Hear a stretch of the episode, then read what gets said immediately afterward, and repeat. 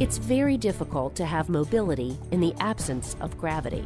So a team from NASA's Jet Propulsion Laboratory is ringing in a new era of spacecraft technology to meet the challenge. This is Innovation Now.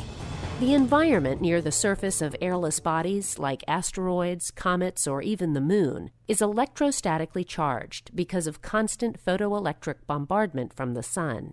Charged dust is always present. But what if we could design a glider that actually interacted with the charged particles to create lift and drag? Marco Quadrelli and his team from JPL are using a grant from NASA's Innovative Advanced Concepts, or NIAC, program to invent electrostatic flight technologies that could explore these airless worlds.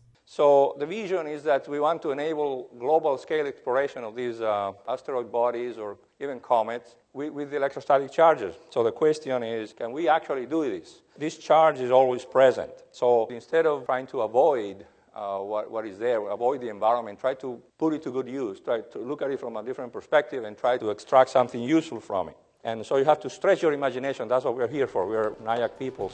For Innovation Now, I'm Jennifer Pulley. Innovation Now is produced by the National Institute of Aerospace through collaboration with NASA. Visit us online at innovationnow.us.